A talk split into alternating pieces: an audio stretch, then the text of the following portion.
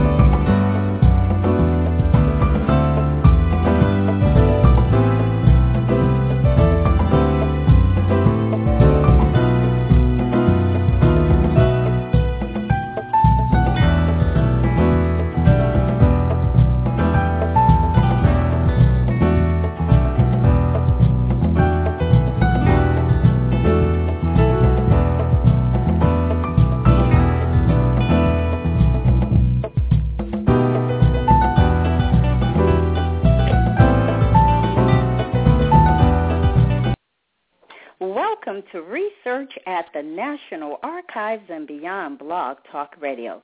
This is your host, Bernice Alexander Bennett, and I would like to welcome the callers and chatters to Research at the National Archives and Beyond. This show will provide individuals interested in genealogy and history an opportunity to listen, learn, and take action.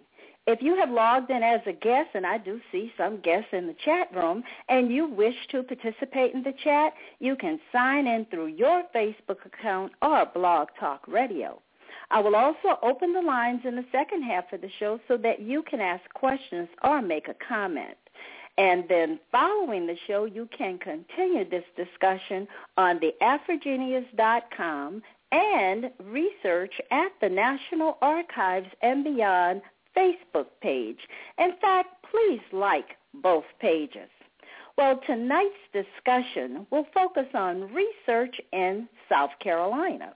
Now, this is not the first time South Carolina research has been covered on this show. Tanya Broder, the director of the Tompkins Library, the home of the Old Edgefield District South Carolina Genealogical Society, shared resources available at the library as well as through the society. The late Gloria Ramsey Lucas discussed her book, The Slave Records of Edgefield County. The Wanderer Project was presented by April Hines and Reverend Fred Morton, and Slave Life in Documents, Edgefield Laborers was covered by Dr. Maggie Morehouse. And then most recently, we had Sonia Grantham and Douglas Galbraith discuss the 371st Infantry of World War One. So this is certainly an area that we have covered many, many occasions, not to mention Low Country Africana with several individuals. So research in South Carolina, and specifically Edgefield, uh, uh, South Carolina, is the setting for a new book entitled Our Ancestors, Our Stories, sharing resources that they use to write their stories, include Harris Bailey Jr., Ellen Levon Butler, Ethel Dailey, Vincent Sheppard, and yours truly, Bernice Alexander Bennett. We collectively refer to ourselves as the Memory Keepers. So let me give a warm welcome to the Memory Keepers to research at the National Archives and beyond. Welcome, everybody. Welcome. So we're going to start off this discussion tonight with Harris Bailey Jr. Harris is the historian for the Memory Keepers. So Harris, I'd like to start off by asking you, why is a fundamental understanding of history important to genealogy? Well, good afternoon, everyone. Uh, math is, has never been my strong set, uh, but I was thinking one day there are equations to explain everything under the sun, so I came up with my own equation uh, that explains the relationship of genealogy to history, and that's G minus H equal I. Uh, genealogy minus history equals incomplete. History places your genealogical studies within a, uh, larger context. It also enlightens the genealogists on why an ancestor acted in such a way, why they may have moved, why they may have stayed.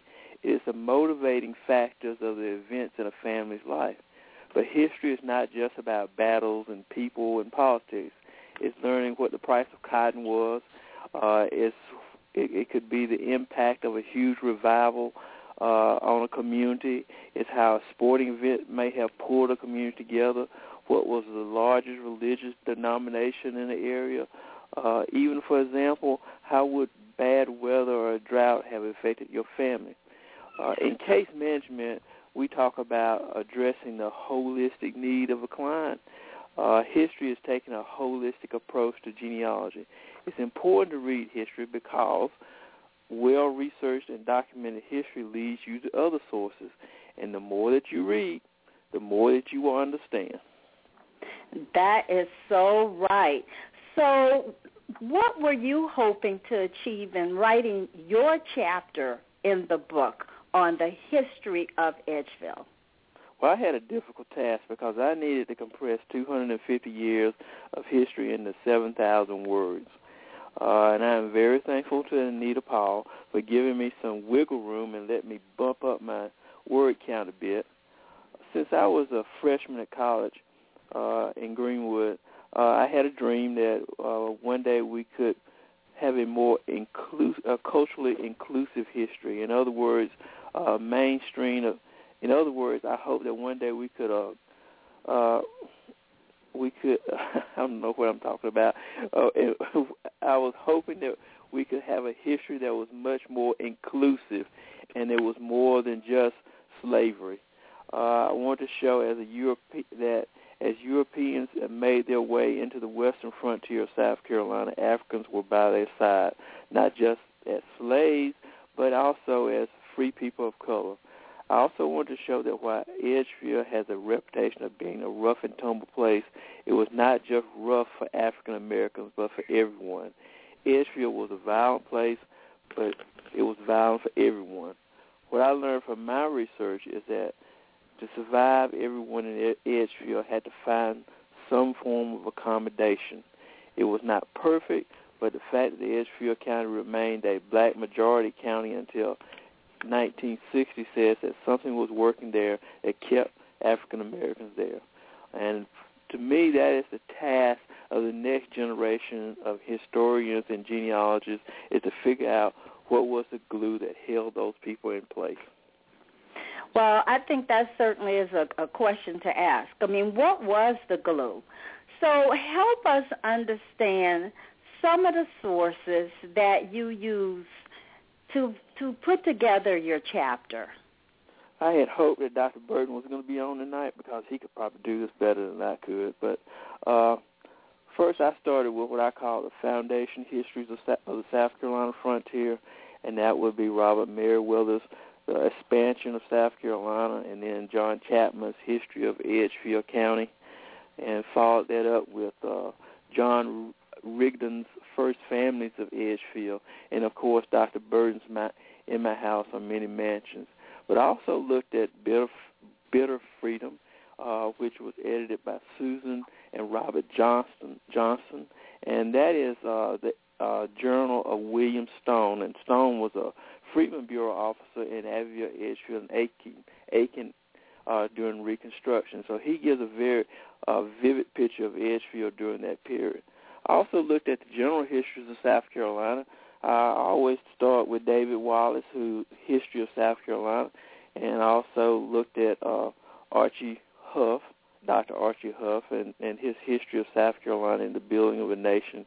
And uh, you can't leave out Walter Edgar, and also William Sims, and also Jack Bass and and Scott Wallace, uh, and their generalized histories. But for more specialized studies, I also looked at who I call the dean of South Carolina historians, uh, George Tindall, and his South Carolina Negroes. But uh, I was also it was also very helpful to look at Lucy For- Lacy Ford's origin of Southern radic- radicalism, uh, South Carolina Upcountry, 1800-1860, and that was a very useful book, and also understanding the economic cycles in the state but also unexpected genealogical tool. And also, I looked at Lou Falkner Williams, the great South Carolina Ku Klux Klan trials, which gives you a very good overview of the Klan in South Carolina during uh, Reconstruction.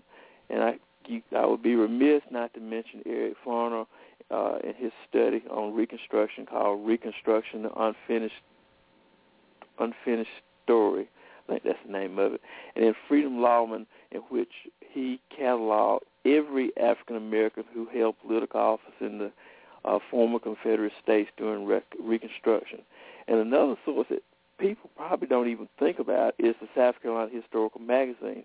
Uh, the South Carolina Historical Society began publishing that magazine in 1900, and at that point it was called the South Carolina Historical and Genealogical Magazine. It was a quarterly publication, and it is smack full of good genealogy articles as well as history articles.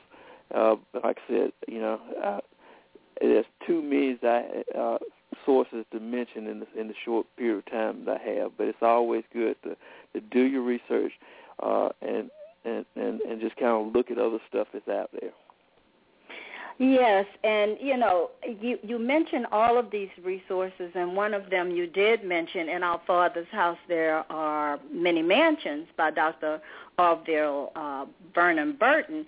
And what can you say to our group? And I know we don't have Dr. Burton on this uh, call, but certainly, what can you say about this book as far as helping people? Just understand the context. I mean, where is Edgefield? What made up Edgefield? And what does it really mean in our Father's house there are many mansions? Well, first of all, this is a groundbreaking book because it kind of breaks the mold of, of, of narrative history because he mm-hmm. mixes narrative history, genealogy, and also sociology to give you an overview of of, of life in Edgefield County for African Americans, for Caucasians, and how they in, interacted not only from slavery times up until the post up to Reconstruction and post Reconstruction, but it also gives you insights into the free people of color in Edgefield also. So, you know, like I said, his is a groundbreaking work. Uh, uh, it's much better history than say uh, John Chapman and and we call John Chapman the old historical style, which is a little bit of gossip and a little bit of history. Uh, uh, so you know, but but that you know that book and the Chapman book and uh, the Burton book should be your foundation books if you're looking at the history of Edgefield County. Okay. Now, I also know that in, in 2009, the old Edgefield, at that time, District African American Genealogy Society sponsored a program called Voices. And uh, can you speak uh, to us about this uh, Voices? Because you relied heavily upon slave narratives. So we tell did. us something about the slave narratives and uh, about the program and how these narratives can be utilized in doing genealogical research. Well, the idea of voices came out of a book uh, by a gentleman by the name of Dr. David Blight, and that book is titled "A Slave No More." And "The Slave No More" was a tale of two slaves who had who had escaped from freedom, who had escaped slavery, uh, and it was based on books that they had written. Uh, the story of William Turnage is well worth the price of the book. I love that story. Uh, I thought, and uh, and what what Blight had done a program in Seattle, Washington, where he had professional actors uh, uh, read selections from from that book. And I thought, and I was watching this program, and I thought I can do that. And so what I wanted to do was to take uh, the uh, slave narratives from our region of the state and then tell a story of the African American experience through the voices that came out of those slave narratives. Now, the slave narratives, um, uh, the slave narratives were an initiative that was part of the WPA Writers Project, where they were during the uh, during the Great Depression, they had writers go out and interview uh, individuals who were still alive, who had lived in slavery or who had born been born shortly after slavery, and these collections are you can find them on you can find them on the uh, National Archives website. You can also find them on Ancestry, but uh, many of these uh, narratives are on, online, and you can just tap, just type in slave narratives, it'll pull them up. Or you can also buy copies of books of slave narratives. Uh, what we did was once we got, once I had put scripts together, I went and I tried to get the local college to give me a director to direct the the, the scripts at the the program, but I couldn't get one, so I ended up doing it myself, and I, it was less directing and more coordinating. And what I did was I brought in regular people instead of actors. Uh, I brought in two preachers. I brought in a, a young man who was uh, uh, in a GED class. Uh, I brought in the uh, a college professor, the director of the local museum, and my moderator was the chairman of, of the Abbeville County Council. And what we want to do was to tell a story of the black experience through these voices, and we put some other stuff in too. Uh, and and that's what we did. And why we use the uh, why the slave narratives are important.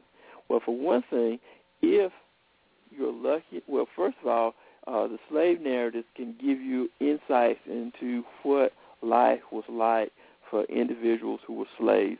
And this is not a Hollywood version. It's not a television version. This is the actual words of individuals who lived as slaves. Uh, so you get some insights into that. Sometimes, if you're really, really lucky, you can also you might find a slave narrative that is an ancestor of yours. Uh, in summertime, if you're not so lucky, you might be lucky enough to find a slave narrative of a slave who was on a plantation that your relative, uh, your ancestor may have been on. So you get kind of a flavor and a feel for uh, uh, what it would have been like. And like these are untapped sources, uh, you know, that, that genealogists really haven't looked at. And I think that that if we took the time, uh, we could gather a great deal of information from those, that information. And just as a shout out to a good friend of mine, uh, Dr. Robert K. Phillips, he's editor of one of one of the last of the slave narratives that was written. It was it's called Weevils in the Wheat, and it's a collection of Virginia slave narratives. And that book is considered one of the best collections ever put together. Well, thank you so much just for talking about the slave narratives. Now, I want to, I'm going to say something else about the slave narratives, but I want to take you in a different direction. Now, there are a large number of African Americans with ties to South Carolina in almost every corner of the United States. Can you speak to some of the out-migration events that have affected South Carolina in general and Edgefield in specific? Well, I was looking at some information this afternoon, and uh, and as you know, Charleston is considered the Ellis Island of, of African Americans. Uh, during the international slave trade, they estimated at least 200,000 uh, enslaved Africans passed through Edgefield. Now, this claim, and the claim has been made that today, roughly 40% of Afri- of the African American population in the United States can trace their ancestral roots to Western Africa, West Africa, Viva Charleston. Uh, Daniel Littlefield, who's also a South Carolina historian and a very good South Carolina historian, makes the argument that Charleston was just one important South Carolina port of entry, and that the 200,000 number is an undercount. Uh, in my in my chapter, I talk a lot about the various economic cycles that South Carolina experiences. Um, and those economic cycles, uh, the, you know, what fueled those economic cycles was uh, basically uh, the, uh, the the attempt to find new opportunities. Uh, and a lot of these new opportunities fuel the out migrations from the state. Uh, the first of the major out migrations occurred in the 19 in the 1820s uh, and, and they were triggered by basically two events. One was a na- nationwide economic depression that devalued the cost of cotton and the market value of slaves. and the other was the removal of southern of the southern India, Indian tribes and the opening of cheap land in Alabama and Mississippi. Uh, seeking new opportunities and fresh start, many South Carolinians went west, uh, seeking their fortune in the new territories, and basically they took their slaves with them. Uh, sometimes we really don't think about this, but uh, you have to consider also the internal slave trade and how that dis- how that impact the distribution of enslaved African Americans in other parts of the nation from South Carolina. Uh, Lacy Ford has written a, su- uh, written a, on this subject, but I hadn't had an opportunity to look at his work on this subject yet. Uh, the second out migration event was Reconstruction and post-Reconstruction period. I believe that opportunity and the lack of opportunity was the driving force behind this event. Uh, the first wave uh, of African Americans leaving South Carolina went to Kansas. Uh, the second wave of African Americans leaving, uh, leaving the state went to Arkansas. Uh, the uh, state of Arkansas took a very aggressive stance in recruiting uh, agricultural labor to uh, uh, to their state to replace a substantial number of African Americans who had left Arkansas. And that third wave of my, uh, while not as large as the Kansas and and Arkansas exodus, was the Liberian exodus. Uh, one of the modern presidents of Liberia, William Tolbert Jr., was a descendant of ancestors from 96 South Carolina. And George Tindall and A.B. Williams writes about the Liberian uh, uh, exodus. But that final out migration occurred in the 1920s. And basically this was young African Americans who came from the agricultural South, agricultural South Carolina in particular, leaving the state and uh, seeking better opportunities in the industrial North.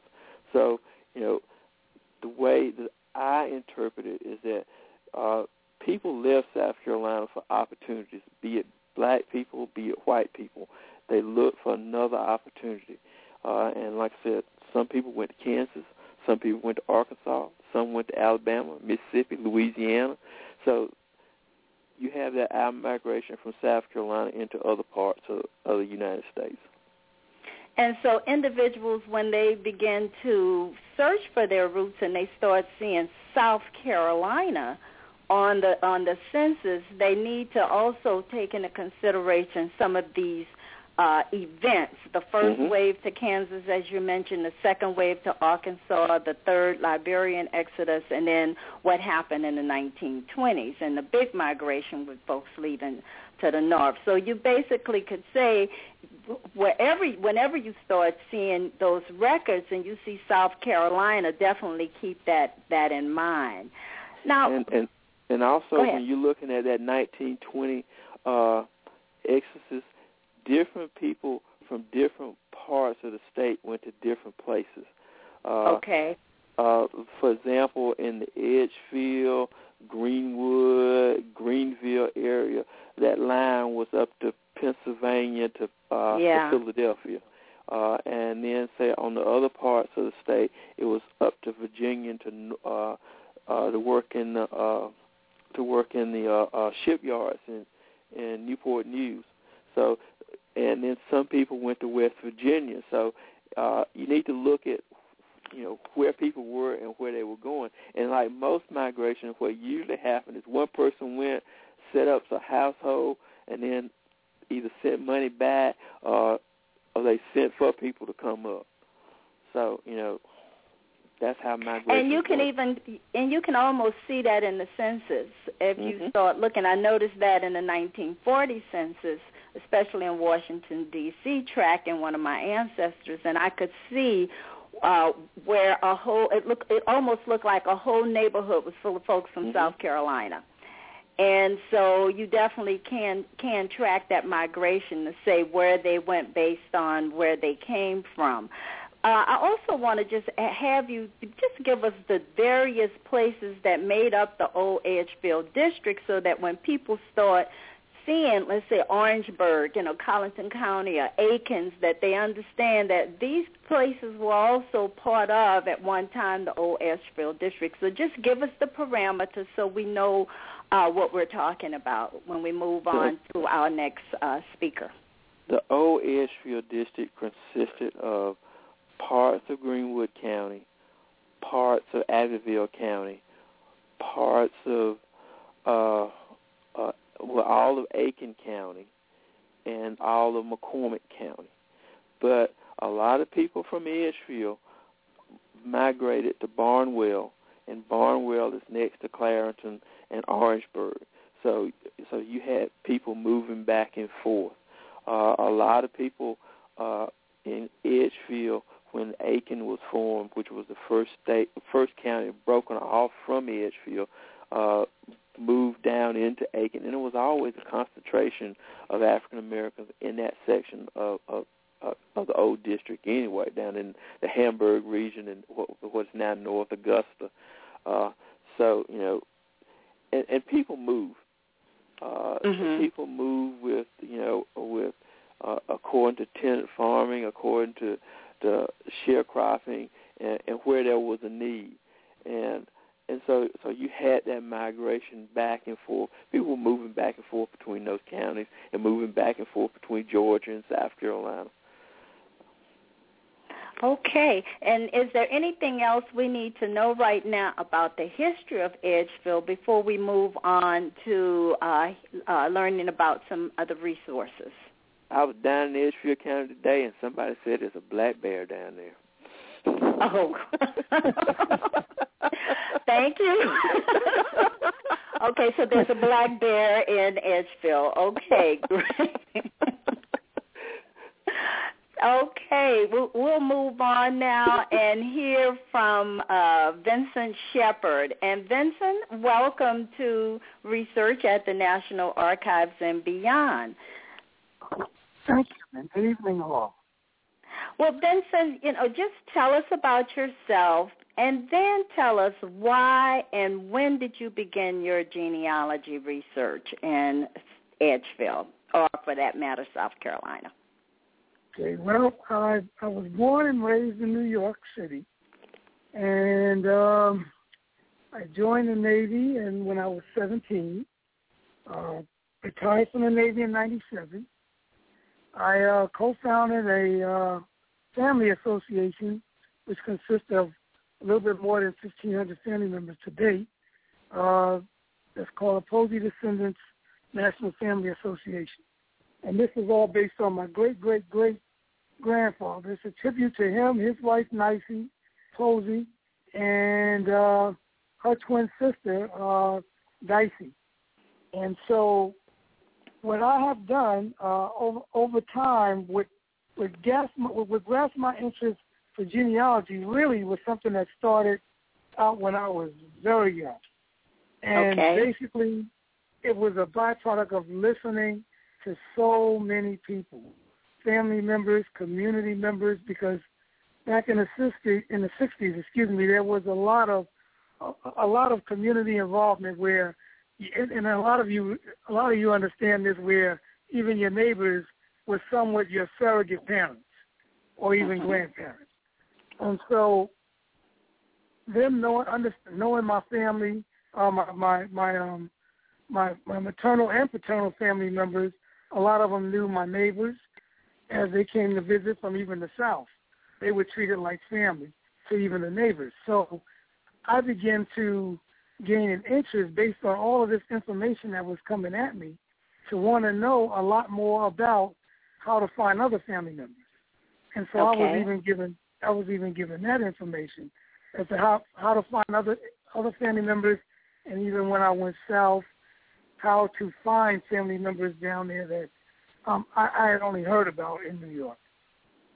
So well, just was, tell us, yeah, tell us more about the, the the resources. How did you go about finding family members, and and what kind of questions did you need to have answered to construct your your family tree and your stories?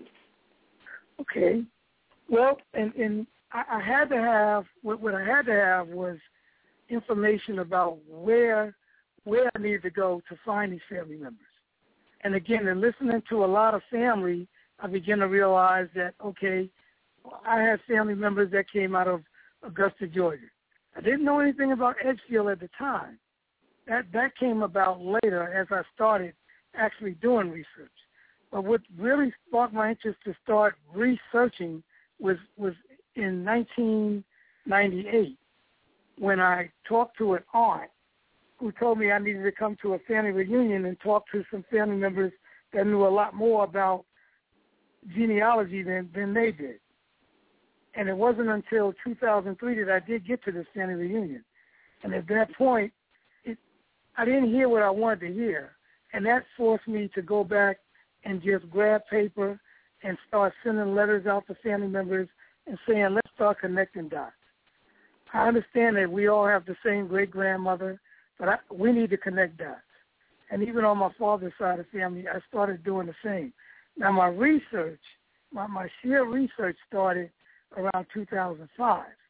And that's when I decided to get in the car and take this information with me, make appointments with, with family members that knew that knew about family. And at the same time, something just just sparked me to go and, and, and look at grave sites that I had heard about. Because I heard that there was a wealth of knowledge in these grave sites.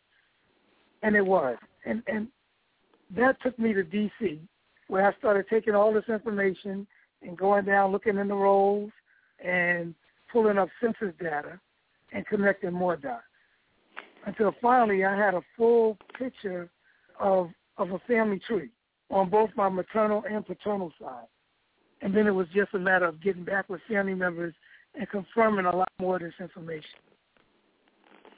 Okay, so let me just get this straight. You you spoke to your aunt. Your aunt told you that you needed to gather additional information.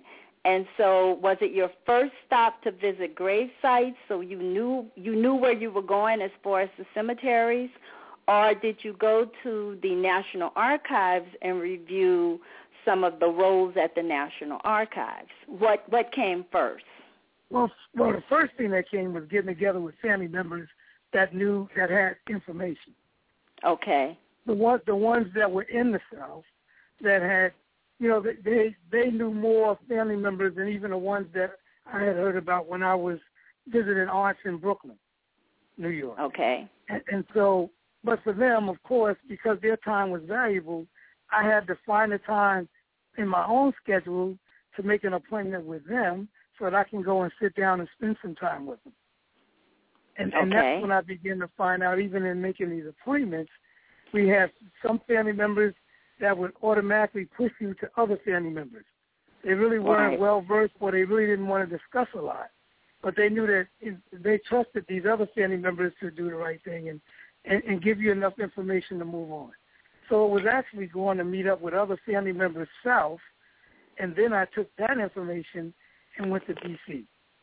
Okay, and what you what you're basically saying though, because some people, I mean, they think, oh, I have to do my research, but they kind of miss that step of talking to family members. And so Oh. you first talked to the family members to gather Yes. as much information as you could before you went to the National Archives. Yes. And and, Okay. and again, what sparked that interest was as I was growing up and listening, I was already starting to to to get names, names that I can identify with, to to the degree where I didn't even have to write many of them down. I just need to know where they were, and then I got that. I, I, got the information from other family members as to when I travel south. These are the folks that you want to talk to. So that's when I started making my appointments with those family members not not not everyone required an appointment, but there were certain few that because of their work schedules and stuff, I had to make it a time when it was convenient for them, more so than myself, uh, so that I could sit down and spend a lot of time with them, or as much time as needed. Right. Now, after going back to D.C. and get and and comparing notes with the information that I had, that's when I began to go back south. And this time, I'm looking at I was looking at cemeteries. I was even looking at landmarks. Um, and my great great grandmother was really a, a great help. I, I think that the timing could not have been better because right before I went in the Navy, they I got to see the first three days of Roots, and I got to listen to her compare notes to what I was watching on television. And she Oh, was a, wow. She became the big inspiration for me to move forward. Even though yes. it, was, it was almost a matter of 20 years before I actually got back and delved in, because this mm-hmm. was 77 when I sat down with her.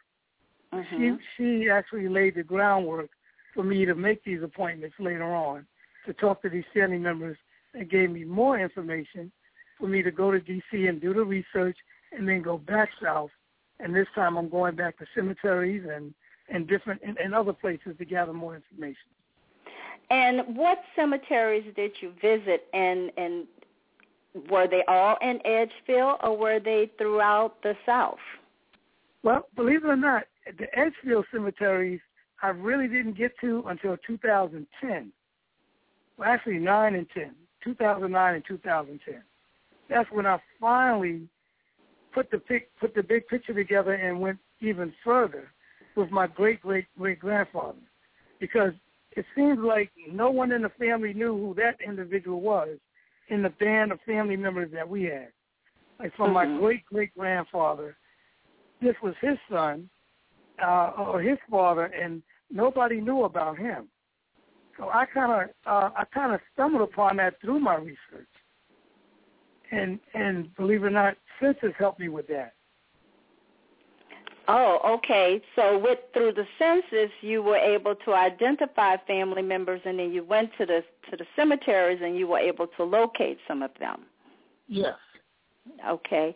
Were there any documents that I mean beyond the census records and going into the cemeteries? Were there other documents or any other resources that you tapped into while you were in the the various communities of the old Edgefield district?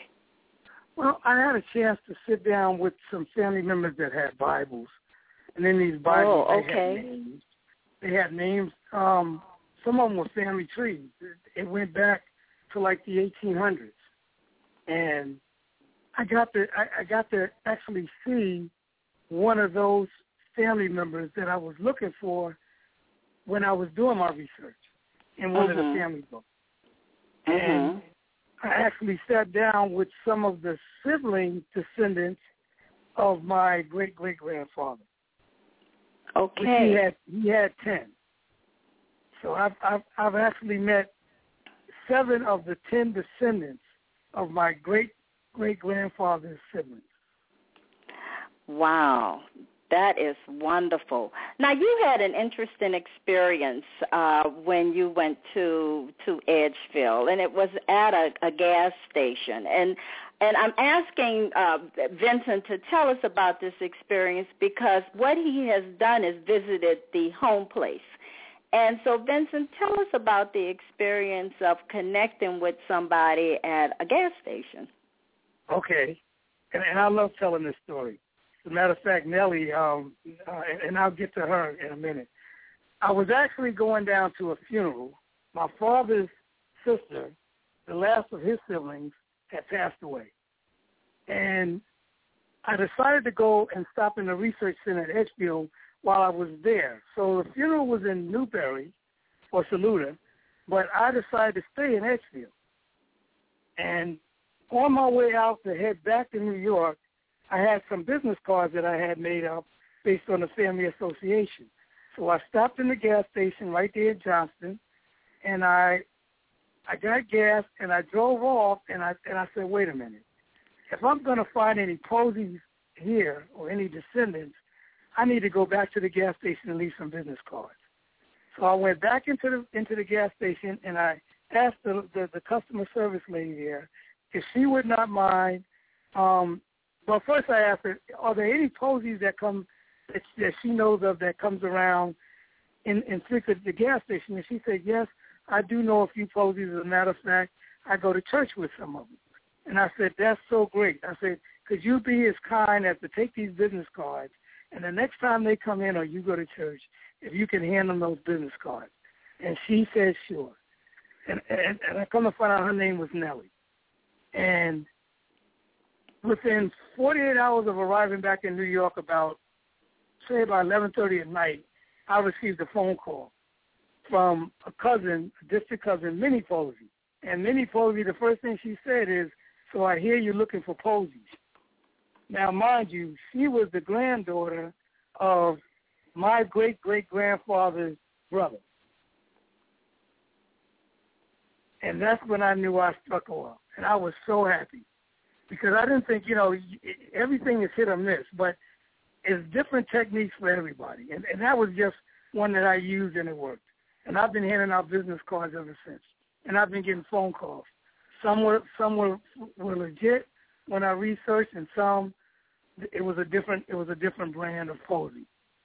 Right, right. Well, you know, only I, I guess I, maybe I can say this. Maybe I'm going out on a limb by saying only in a small community you can do this. But it connected. I mean, you found relatives, and the information was passed on. And right. so, I mean, that that was one one kind of lesson learned to to share uh, your business cards, to talk to people, to find other relatives, and for you, your your resource became the people in the community. And you right. hit the people, you talked to the people first before you went to documents, and you gathered as much information. And certainly the family Bible with names and, and family trees, I, I, I know that was extremely valuable, not to mention your your research in the cemeteries. And so obviously it worked because with your with your family association, how large is your family association now? We're about thirteen hundred strong now. Um, thirteen hundred. And and and and and it's still growing. I mean, I I just got a phone call just three weeks ago from a family member down there in in uh in Edgefield, and she's and, and she's a descendant of one of the other siblings of my yes. great great grandfather. Right. So, um, and and and it's, it's just growing every week. Well, Vincent, thank you so much for sharing with us your genealogical journey, one that I hope others will listen to and take heed to, especially if they've never been in the Edgefield area, to to connect with people that they know, certainly to talk to people in their own homes, and then to to take that trip, to take that trip to the ancestral home. Now, I'm I have a question coming in right now, and that question is from area code 504. Do you have a question or a comment? Area code 504. Okay, I guess there's not a question. We're going to take a quick break and come back because we have uh, three other individuals who will be talking about resources in South Carolina and with some of the research that they've done. Quick break, everyone.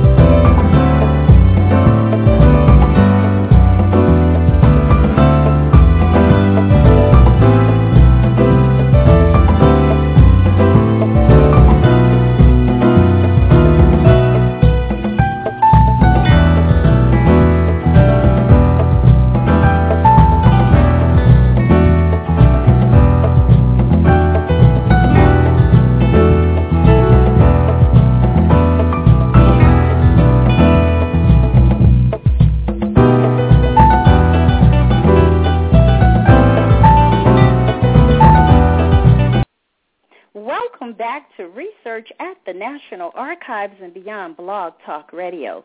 This is your host, Bernice Alexander Bennett, and you can join me every Thursday at 9 p.m. Eastern Time, where I will have an expert to share resources, stories, and answer your burning genealogy questions.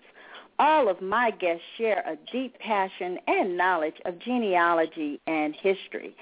All of these shows are available as a podcast immediately after the broadcast, and they can be downloaded from Blog Talk Radio and iTunes. You can also find some of the archive shows on my website, www.jeanniebroots.com. You have been listening to the authors of Our Ancestors, Our Stories, discuss research in South Carolina. And the book, Our Ancestors, Our Stories, is available on www.thememorykeepers.net website and on Amazon.com. Our next guest is Ellen Butler. And Ellen, welcome to Research at the National Archives and Beyond. Thank you, Bernice. It's so good to be here. So good to hear your voice, Ellen. So, Ellen, tell us a little bit about yourself and then tell us why and when did you begin your genealogy research? Well, I was born in Edgefield, South Carolina, and I was raised by my grandparents, and I spent my early childhood years uh, with my grandparents, so I got a good introduction to the oral history of our family. They used to talk about, um, you know, their aunts and uncles all the time, so I had lots of names and, and information and different events about these people and their lives. And I left Edgefield at the age of 10 and moved to Washington, D.C., so I continued to communicate with my grandparents and continued to like just always talk about or you know they would share things about the the, the people and my grandmother was the type of person that she liked to stay in touch with the family. Now, this would be my grandfather's side of the family, not even hers. But his sisters and even his brother, when they got married, they kind of moved away. And when I say away, I mean in Edgefield, when you moved to Greenwood, that was away and some of them lived in Saluda. But my grandmother always stayed in touch, and we would always go visit. So these were people. Not only did I know their names, but I actually met most of them. Um, as, as I started my formal research, so like I said, I had lots of information already, and when I started the, the formal process of going to the archives and looking at the census and records like that, I was surprised with all the information that I saw on the documentation, and I saw names of people that no one had ever mentioned. So and when you say documentation, up, uh, what are you referencing as when you say documentation? Uh, the, the, federal census. Okay. Mm-hmm. Yes, the uh, the U.S. federal census. I saw my great great great great grandfather. I saw my great grandfather and his siblings, and there were siblings listed that no one had ever mentioned to me. Okay. So that took me kind of on a search to try to find all of those uh, siblings, and and also to get um, to find the ones that I knew about because I just I just had names. I didn't always know who they married, and I didn't know their children. So my process was to find everyone and to find out who they married and to, and, and and their children and where they quote relocated when they left the South, where they relocated to. Mhm. So that was and a, when you, an, go ahead. Uh, that that was just an interesting process. And when you talk, uh, looked at the census, what census records? How far back did you go as far as finding your your ancestors? Well, of course, I found them on the 1870 census, but I have been able to find them uh, even further back in looking at other uh, documents. I actually, well, the book, um, Gloria Ramsey Lucas's book, Slave Records of Edgefield County, which is an excellent resource. That was the book that led me to documentation uh, going back to the 1830s. In Gloria Lucas's book, I found the reference to the wills that listed my ancestors as slaves, and it gave the name of the owner. I was able to order copies of the wills from the Edgefield Archives, which has, um, I mean, an enormous amount of wills and documentation on our ancestors. And the, those wills gave me the specific information. It listed my ancestors. It listed um, my third great grandmother, my second great grandmother, and her children. And then I found another, and, and they were listed on the inventory after the owner died. They were listed on this particular inventory.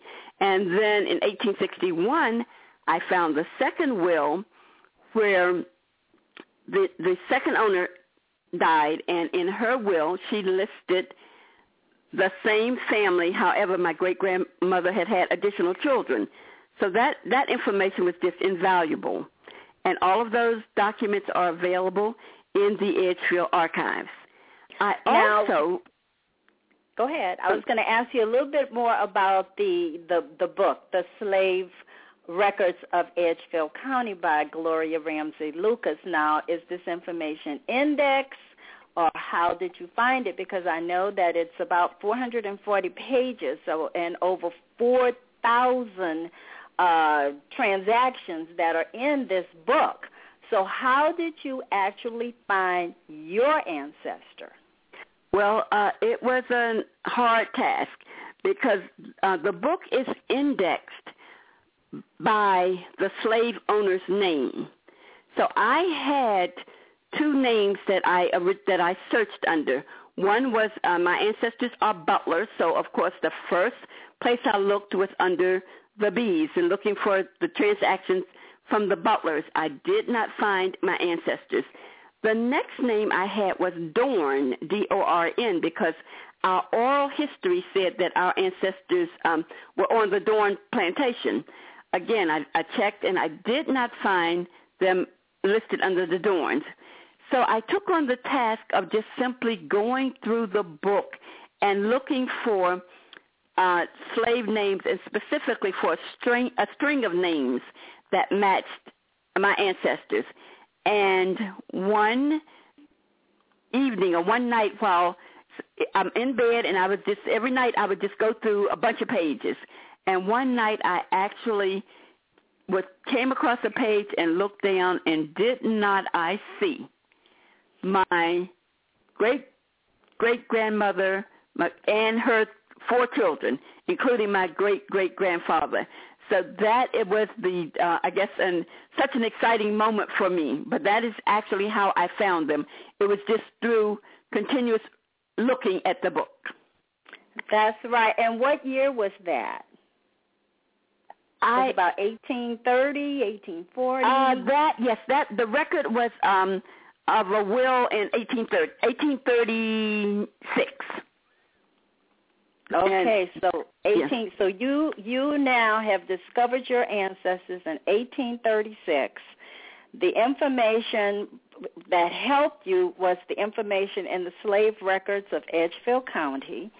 And then you went where? How did you you know that these were your people?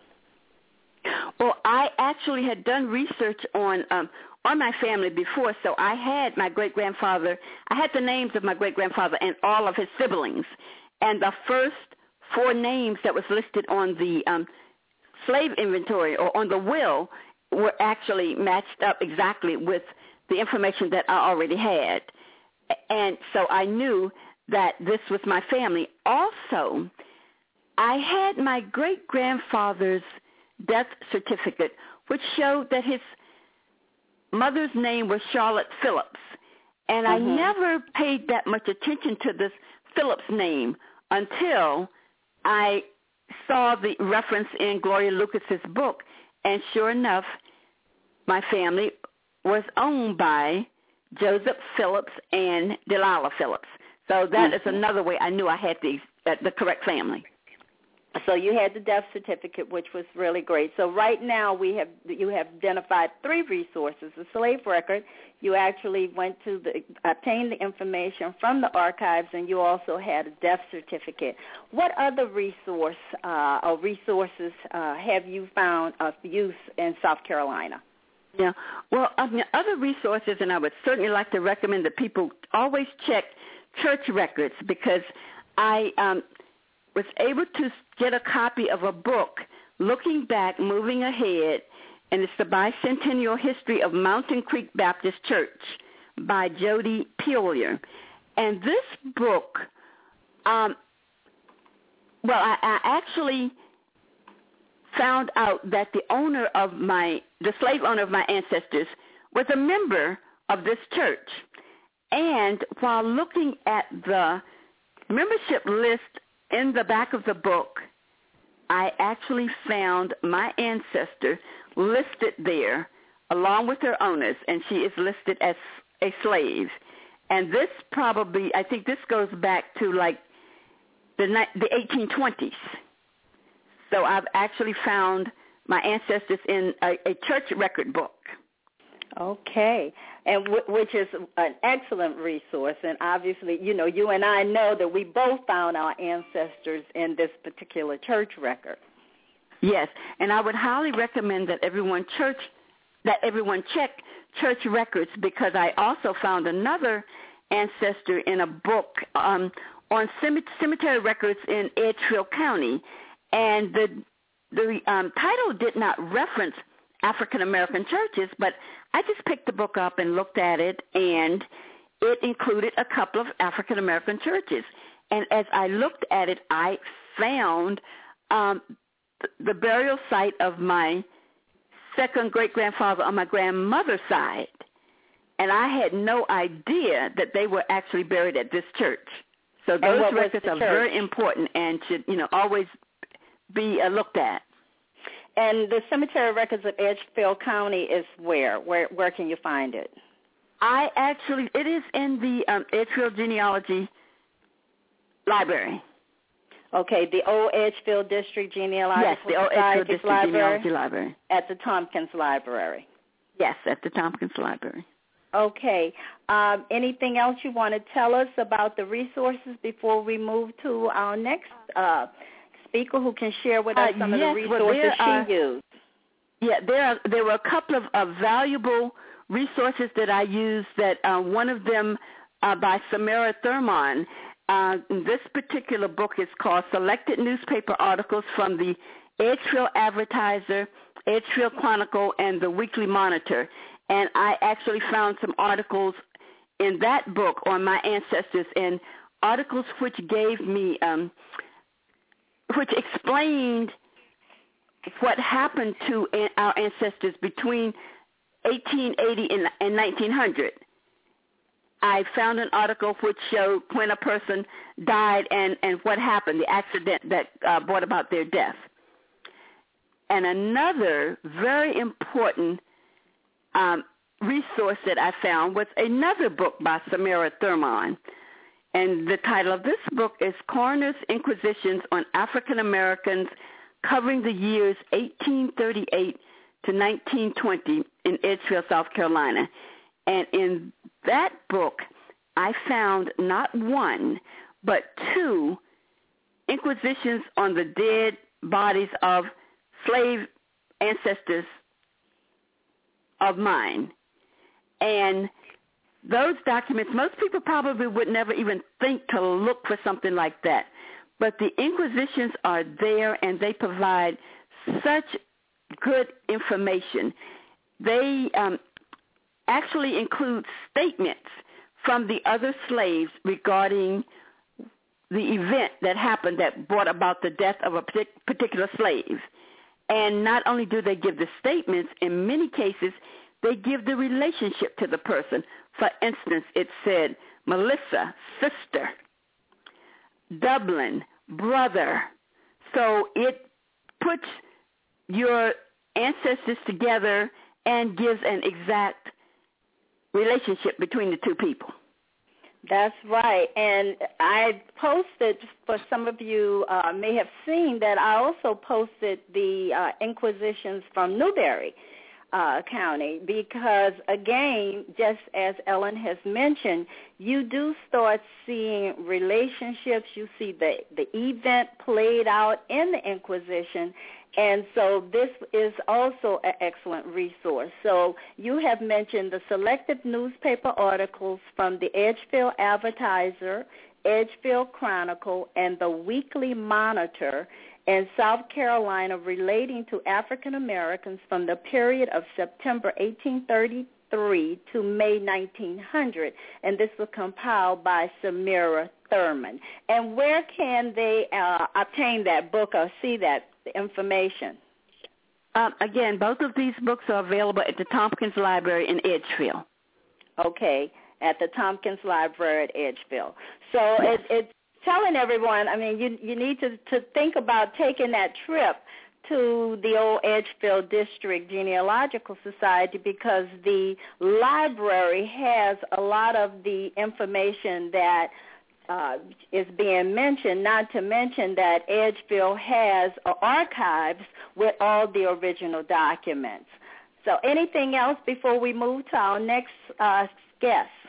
Uh, well, the only other thing I'd like to add, in my chapter, A Journey to Find My Butler um, ancestors, I actually found another um, slave-owning name that I had always heard all of my life that we were um, related to, and that was the Hamiltons. And so Mhm. I write, I, I actually identified because I was, my ancestors were owned by the Phillips, and then they went to the Hamiltons. And so I write, I write a chap in there about that. But one of the most interesting things that happened to me um, last week, I received a call from a gentleman, and he had read the book, and he said, reading your book is like looking at my ancestors. You have the same relatives that I do. And it turns out that this gentleman and I are related.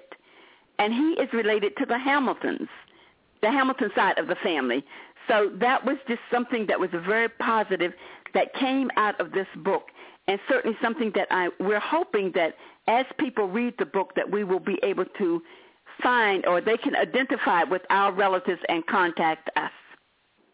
That's right. And the book, Our Ancestors, Our Stories by the Memory Keeper certainly has helped you to connect with new relatives, and that is exactly what the expectation was. So thank you Yes. so much for sharing that information with us. Thank you. You're so welcome. Okay, we will now have Ethel. And Ethel Hi, Bailey. Bernice. One. Hi, Ethel. Uh, tell us a little bit about yourself, and then tell us about the the resources you use to answer questions to construct your family tree and your story. Okay. Well, I'm a native Long Islander, born in Mineola, New York. I graduated high school, and between various jobs, raising a family, I graduated from Hunter College, which is in Manhattan, New York, receiving a master's degree, a master's of science and education degree. I'm retired. I like to read, and I enjoy being with family. Okay. I've always yeah, well, that's it. The family is the family. Okay. Um, I've always been interested in knowing, um, so to speak, who's who in my family.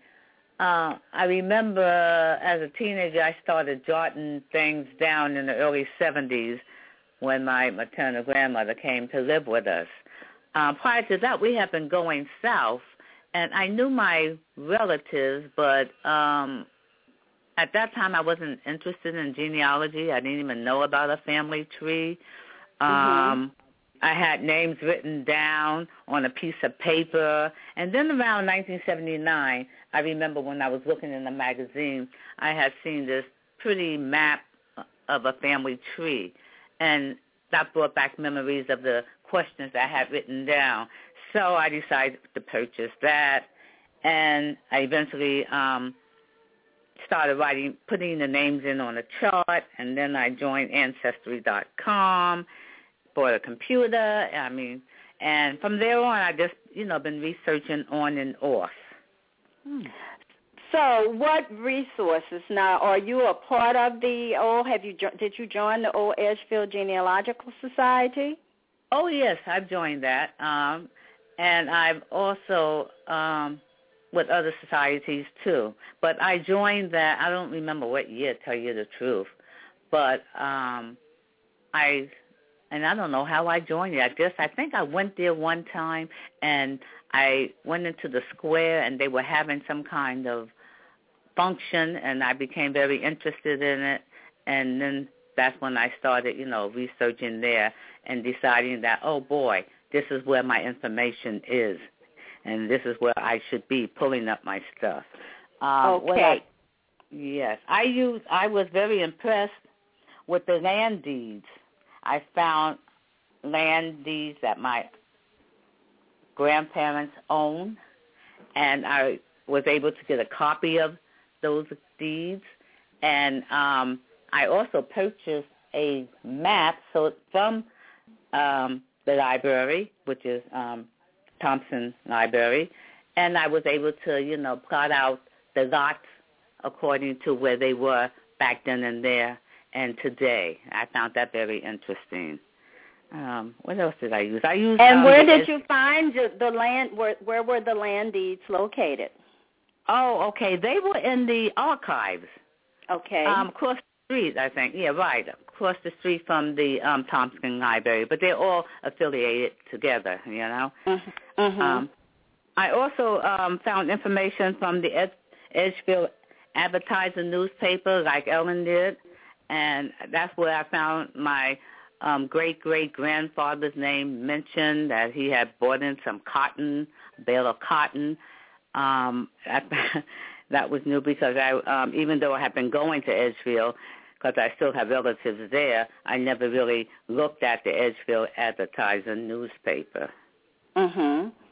And other resources. So you have the land deeds, you had the map, you purchased the map, you had the Edgefield Advertiser, any other uh, key resources that could help others when they start looking in, in Edgefield or South Carolina for that matter.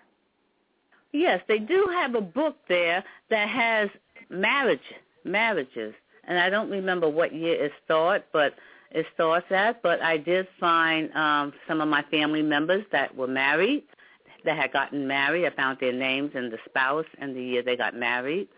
Um, um, that was interesting.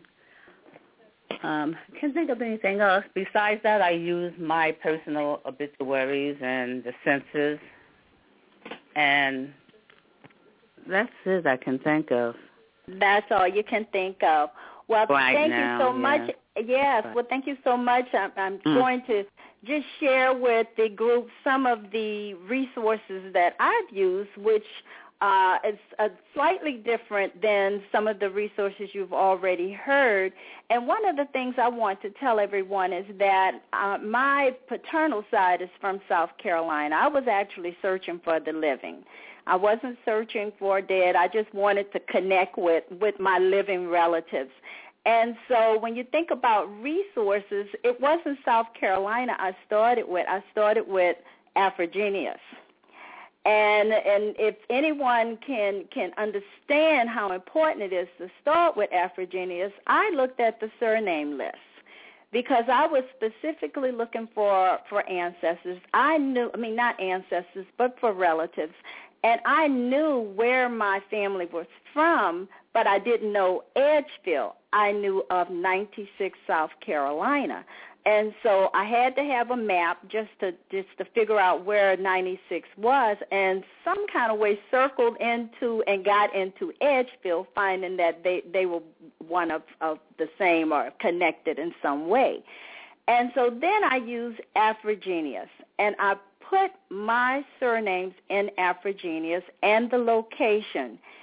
And to my surprise, of course, when you start looking, you never realize somebody may be also looking. Someone else was looking, and that was a cousin. Uh, So I found a, location, and so AfriGeneas is one place. Another was Roots Web. Just to put my name out there to say that I am seeking, I'm looking for uh, relatives. Another resource that I found that was extremely valuable was to connect with the Old Edgefield Genealogical Society. Now, I'm saying this to you all because so many people, they start doing their research, but do they start connecting with the, the societies in their particular regions? And I, and I made that decision to connect. I won't say that I did not talk to family members because there were family members that I gathered just a little bit information, but I didn't have a whole lot because I didn't know that many relatives, as I said. So definitely connecting with the Old Edgefield Genealogical Society gave me an opportunity to post a query. And this query, again, was put in the Quill, which is the official publication of the Old Edgefield District Genealogical Society, and that quill, that posting went all over the country, basically telling people there's a person out there, she's seeking uh, living relatives. So once again, look at your official publications. Old Edgefield has one. Many of the uh, genealogical societies in the various uh, towns and districts of South Carolina also have newsletters, and the newsletter was a place of which I sought information. I also uh, did gather additional information, one of which was death certificates, marriage records, Social Security. Uh, I found that the Social, Social Security was extremely helpful in helping me identify my grandmother's father. Social Security also helped with making certain that the death certificate that I received from my cousin, of whom was identified by way of AfriGeneas, that she had the same information that I had. So I had to look at several different sources. And those sources, as I said, included death and marriage certificates and Social Security. I also experienced what I consider a whole bunch of different surprises. One of those surprises was to find out that my ancestors were a part of, uh, identified in a book on uh, South Carolina uh, World War One.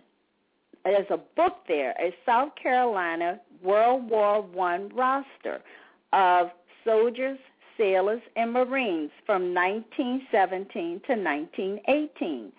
And to my surprise, I discovered that my ancestors were in there, one of which served in the 371st. And this was a unit, and I had a show on the uh, 371st. I also found uncle, two uncles also in World War One on this book. So that is a roster that is available for you to find your ancestors who were from South Carolina and specifically from that area. You can actually find them listed in this book. The Freeman Bank records also served as another source for me because I was able to identify in the Freeman Bank records, although this is something I don't cover in my chapter, but I want you to know that those records are there. They did include the names of my great-great-grandfather, his siblings, uh, his brother who put in the bank records. So that's something else that's available. And I can't even come close to saying what I have to say now, but the records of the field offices for the state of South Carolina, Bureau of Refugees, Freedmen, and Abandoned Lands between 1865 and 1872 are extremely valuable. And those records right now are on FamilySearch, and you can also find the whole description by getting the descriptive pamphlet uh, M1910. That's Record Group 105. So that's uh, records that I'm hoping that we'll talk more and more about, but certainly the Freedmen Bureau records are extremely valuable records for South Carolina. Now, there's the South Carolina Archives. And if you haven't visited the South Carolina Archives, I will hope that you would at least take a look at the South Carolina Archives online database because while you're searching for your ancestors, you will also discover that you can go into the online database. And in some cases, some of the records are act the full document may be online with the archives, or it has the information that you can order your record. And I ordered several records from South Carolina after I found the information online. So I thought that that was uh, extremely, extremely valuable. Now, I want to mention to all of you that there is a listing on the Old Edgefield District website of publications that they have. And so that you could find just a wealth of information. They have lots of books available that can help you with your research. And so check out their website. It's oedgs.org.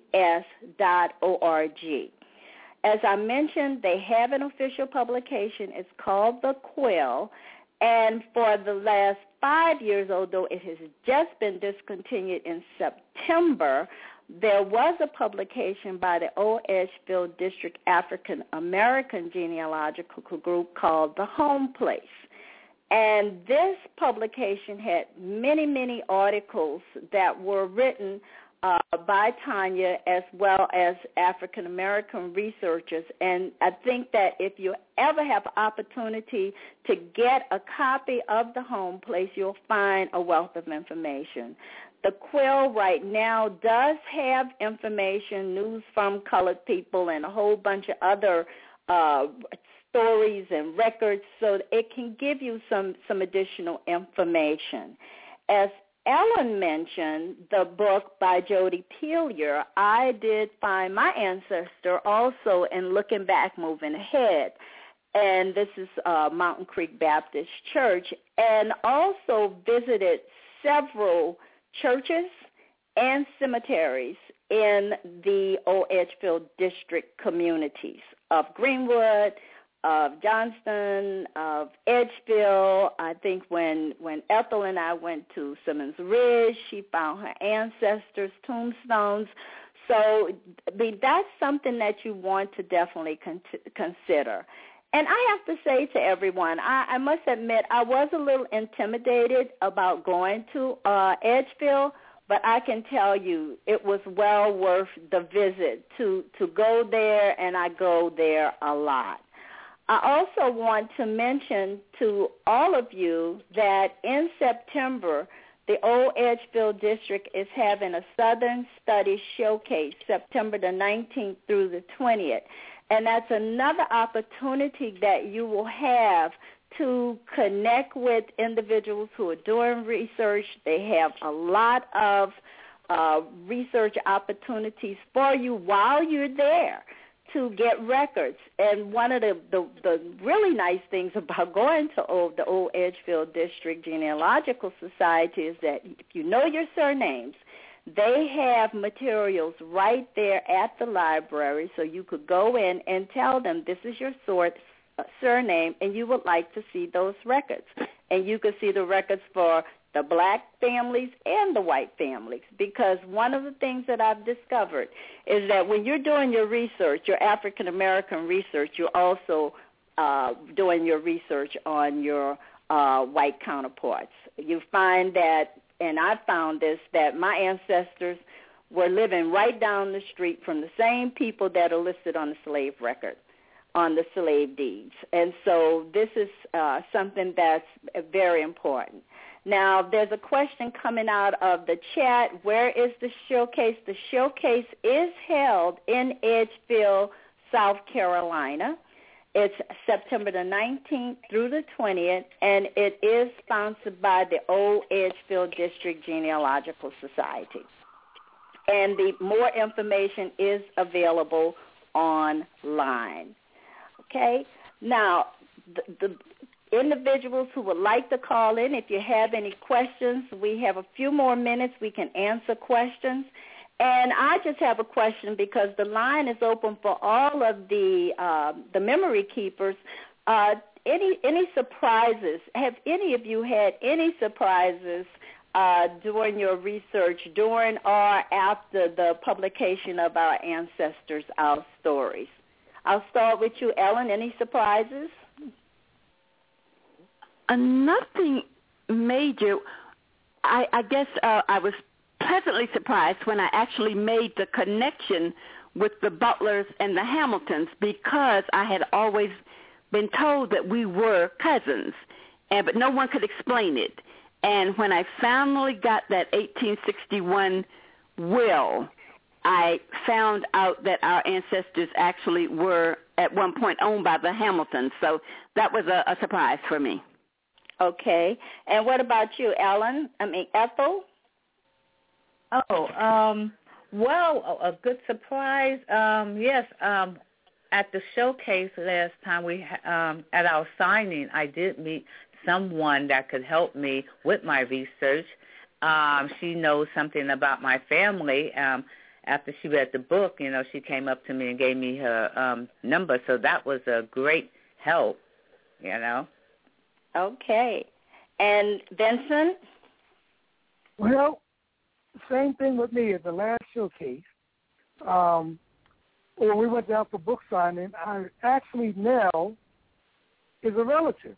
oh, he had married great. into he had married into the family of one of my great great grandfather's sibling. And um, yes, I have some cousins that are that are family, uh, her sons. So that was a surprise for me, and, and she sort of brought that up while I was while, while we were talking. Oh really wow! And and Harris, any surprises for you? Oh, not really. N- not really. Well, I want to share with with everyone my surprise at the Southern Showcase 2012. Uh, Ethel walked in the room, and just as a conversation, it was, "Well, hello, and who are you, and and and who are your ancestors?" Well, Ethel said, "Well, Luke Cook." Well, because I had been studying my own family, my great grandmother is in the household of Luke Cook in 1880 and listed as sister.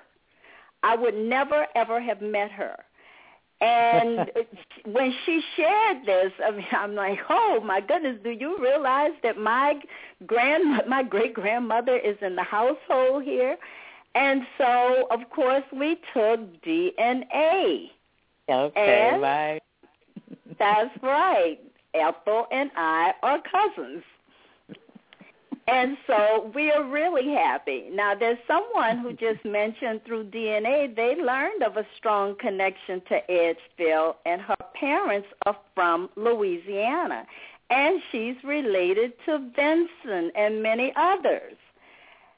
And so, so many, yeah, so many people out there, if you're testing and you start finding these South Carolina connections, I want you to really go back and think about the history, the outmigration, the fact that many people, Louisiana, Arkansas, Kansas, you're out there north, hey, you have South Carolina roots. Think about your South Carolina roots and tap into some of the resources that we have uh, discussed tonight. Now, there's a question here. Have you all been able to figure out connections to family that was so westward or those migrated? Any of you? Have you figured out the connections? Mm. No, I haven't. Although I have a lot of family that are west. I, I, I do, but they actually migrated out of out of Edgefield and went west. Okay. Well, if anybody would like to ask a question, please feel free to call six four six two zero zero zero four nine one.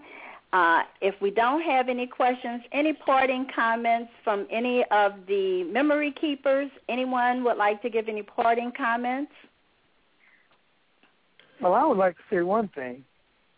Don't don't let your fears hold back greatness. Um, for you out there in the listening audience, uh, in genealogy, a lot of people get very hesitant on asking questions. Well, if they're not going to give you the information, whoever you're asking those questions to, you're not going to get it. But you'll be surprised at how many people want to tell. They just wait for you to ask. So ask. No harm in asking. That's right. Now, the only thing they can do is tell you no, right? So no Right. harm in asking. Uh, we do I have, a uh, parting. Okay. um, go ahead. I have a parting thing. Um, genealogy is a lifetime. It's weird because at first I thought that you know you you would do your tree and that's it, but it isn't. You have to go on and on and on, and you're always finding new evidence. You know, so um, like Vincent said, ask questions and start now and write it down. Let your children tell your children their history um, the stories about yourself. You know, I learned that I never really expressed myself as a child to my children what I did as a child. So these things are important because we want to leave a legacy, and what better way to um, leave, a, leave this legacy is by pres, um, preserving your heritage by writing it down and also having it published. That's right. Thank you so much. Now we do have two questions coming out. Uh, area code five zero four and it's three seven six. You have a question or a comment? Yes, enjoying the show. I just want to ask, uh, can anybody uh, share uh, with me the way African Americans picked their last names and whether or not on the slave schedules those last names appeared with their first names, uh, that whole last name situation. And I'll continue to listen. Right. You got this one, Bernice, so you want me to take Okay, well, you can take it, and then I'll say a few more things. Go ahead, Harris. Uh, on the slave schedule, you're not going to find the last names or, or any names of uh, of slaves. Uh, you'll just have the slave owner's name, and you'll have an age, uh, complexion, and uh, and that's and also some other stuff you need to look at on the slave schedule. It's the number of uh, houses that was dwellings that uh, that that owner owned, that the slave owner owned, and also look in one corner and it'll tell you if that slave was a runaway. Uh, after the after the end of the Civil War, uh, uh, uh, the freedmen were given a choice of what name they would like to have. They could take their slave uh, slave owner's name, or they could take another name. Uh, some most of the time they took a slave owner's name, but if but you have to be very careful because I have an example in uh, on my father's side of the family where uh, once uh, slavery ended, uh, they took one name, and then ten years later they went back to the slave owner's name. So, you know, uh, it was up to the slave what what they wanted to do. Right. And and in my own case, my uh, my ancestors did take the the name of the slave owner, and they are the Kemps. And so I can find them. I mean, I could find them in slavery. Uh, they had a listing of the names of all of the children that were enslaved in the inventory. And my ancestor in 1870, I really feel that he was kind of leaving me a roadmap because he named all of his children the names that were in that inventory, which was extremely uh, valuable in assisting with the, the research. However, his name is not on the slave inventory. It's only the male, 35 years old, female, what have you, and that's it. But the name is not there. But the slave owner, of course, is a Kemp.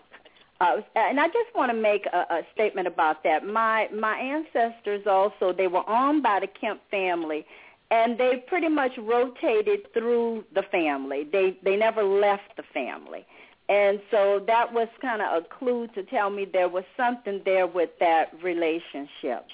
There is a, a comment that's coming out that we, I think we are erroneous in saying that the master's name was taken. It was the name affiliated with their family, and so that's that's a comment that's coming from the uh, from the chat room. We do have another question, and and it is also from area code 504. You have a question or a comment, area code 504. Okay, I think they just put it on there, but there's no question. And so I think as as we have shared with you the resources that we have used, we hope that you all will uh, consider uh, when you begin to do your research in South Carolina that you think about all of the resources we have talked to you about, think about the genealogical societies, and certainly we we hope that you will look at our ancestors, our stories as an opportunity to study what we've done and also to write your history as uh, Ellen and others, uh, Ethel has said, you know, you want to leave a legacy, and that's one of the things that we certainly wanted to do, and that's leave a legacy. So thank you so much, everyone, for tuning in tonight, and and just good night, and special thanks to Harris Bailey Jr., Ethel Dailey, Vincent Sheppard, and Ellen Butler. And remember, everybody, your ancestors left stories. Therefore, you should follow the clues that are presented to you through oral history, family records, and research at the National Archives and beyond. And when you look at our ancestors' our stories by the memory keepers, you will find that we have taken everything that we said tonight to you and put it into our stories. Now you can continue this discussion on the research at the National Archives and beyond Facebook page and AfriGeneas Facebook page. Also, remember to listen to the African Roots podcast tomorrow with Angela Walton Raji and Nurturing Our Roots with Antoinette Harrell on Tuesdays and Wednesdays. Thank you so much for joining research at the National Archives and Beyond Blog Talk Radio. This show is sponsored by your host, Bernice Alexander Bennett, BB's Genealogy Research and Educational Services, and I look forward to you tuning in next week for a whole new August lineup. And this lineup has already been posted on Facebook. So thank you so much. Thank you, Memory Keepers. Love you. Love you very much. Good night.